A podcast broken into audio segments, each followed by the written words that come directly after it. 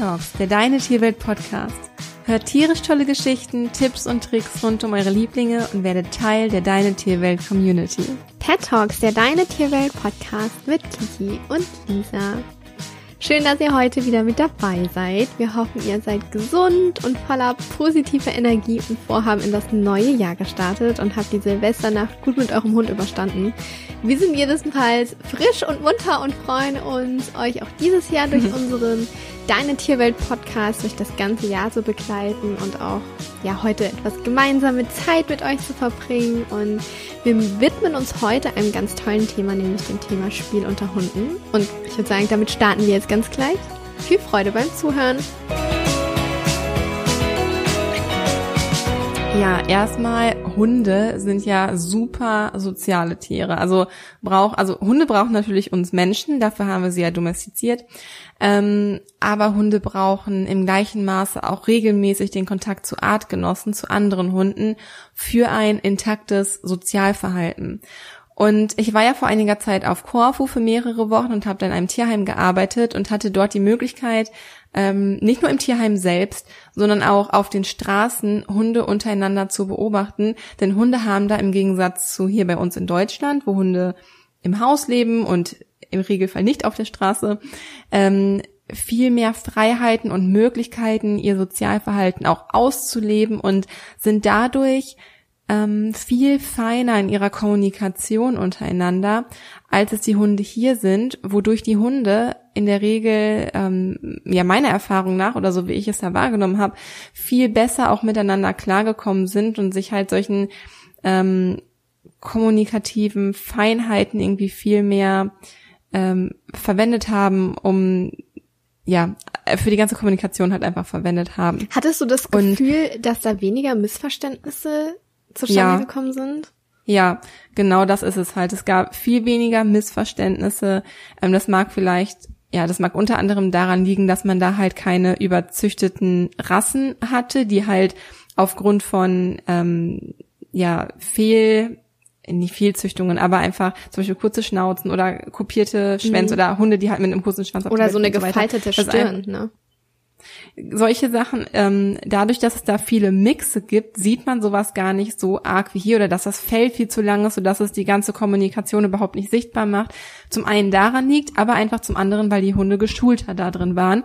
Ähm, und das, das, das, das einfach mehr gelernt mhm. haben. Mhm. Ähm, man kann das vielleicht ganz gut vergleichen, ähm, mit uns Menschen. Also es gibt einfach auch Menschen, die vielleicht nicht regelmäßig unter anderen Menschen sind und die haben dann Schwierigkeiten, Anschluss zu finden. Die sind eher so in sich gekehrt, introvertierter, verstehen Anspielungen nicht oder verstehen Sarkasmus nicht, ähm, haben keine ausgereiften Sozialkompetenzen einfach.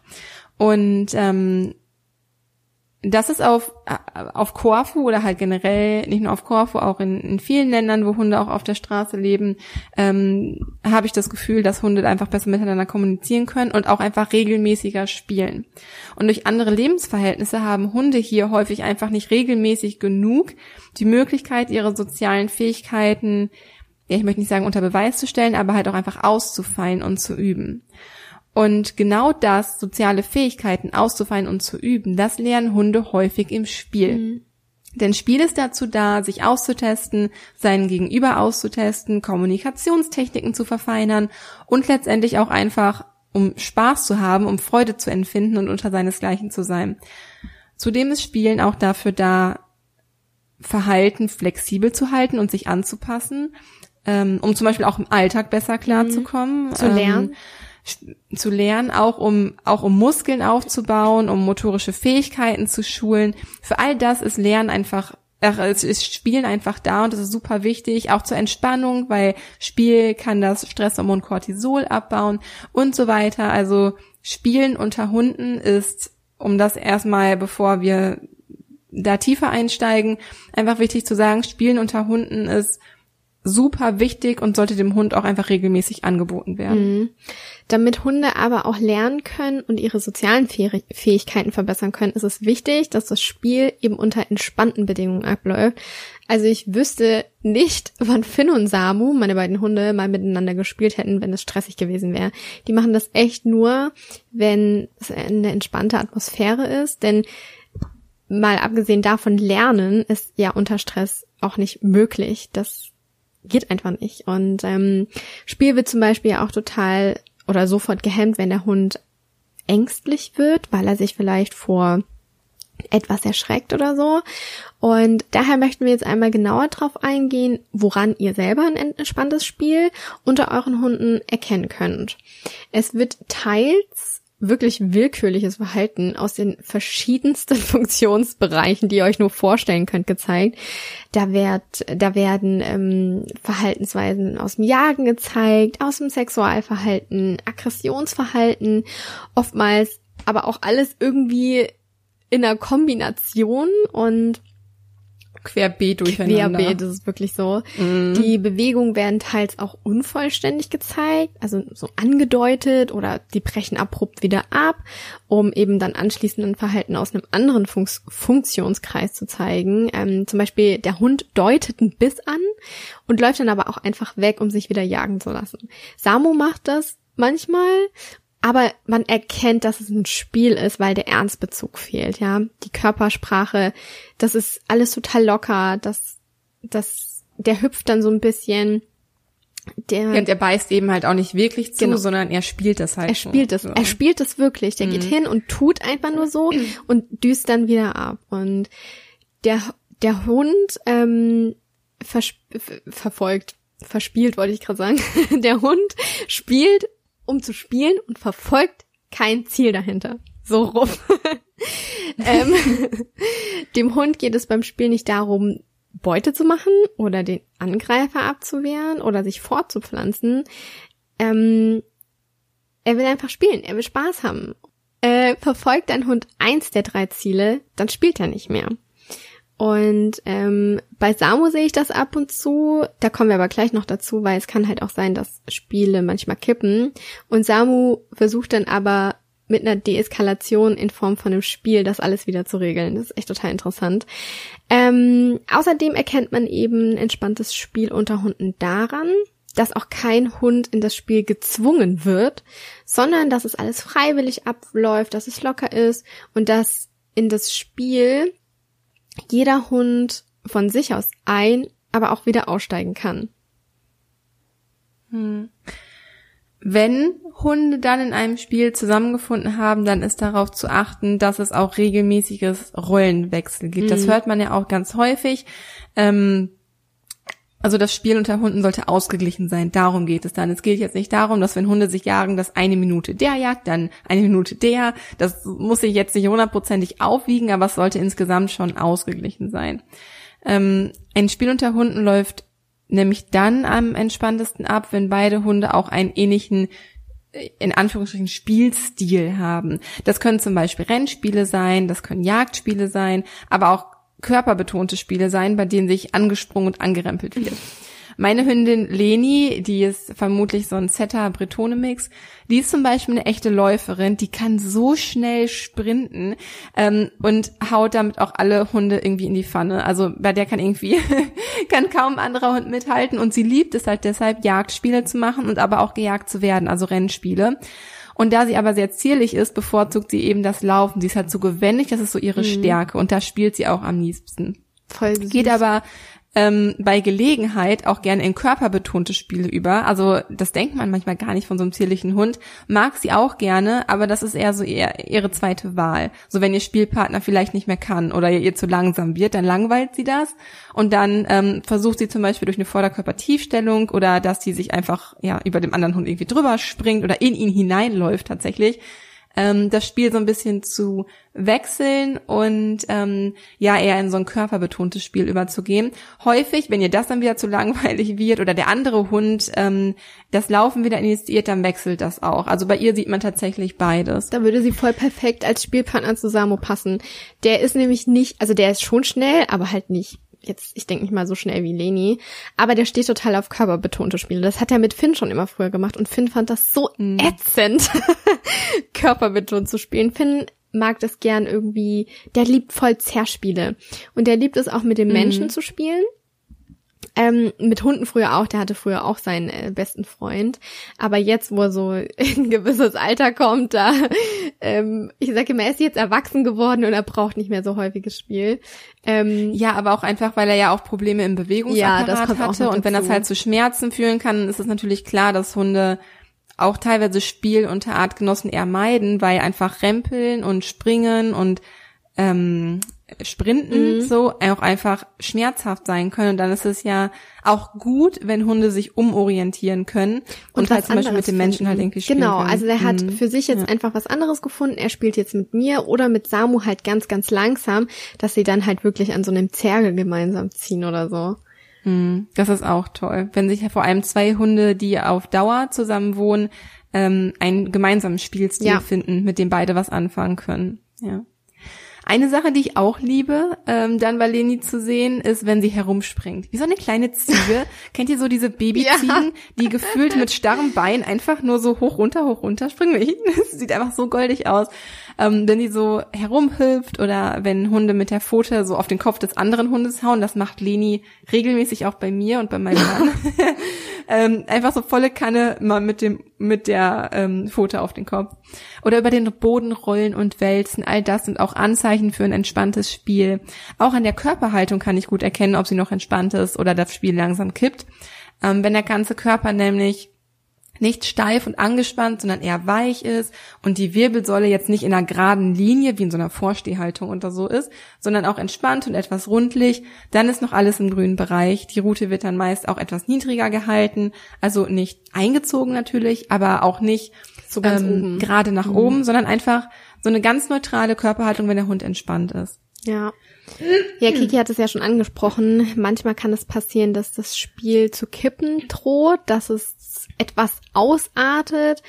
Einfach auch manchmal, weil die Hunde zu aufgeregt sind und damit das nicht passiert und die Hunde im Optimalfall weiterspielen können, weil der Hund will ja Spaß haben und nicht den Spaß, den er gerade hat, frühzeitig beenden, sondern das Vergnügen von Spiel und Spaß möglichst lange aufrechthalten.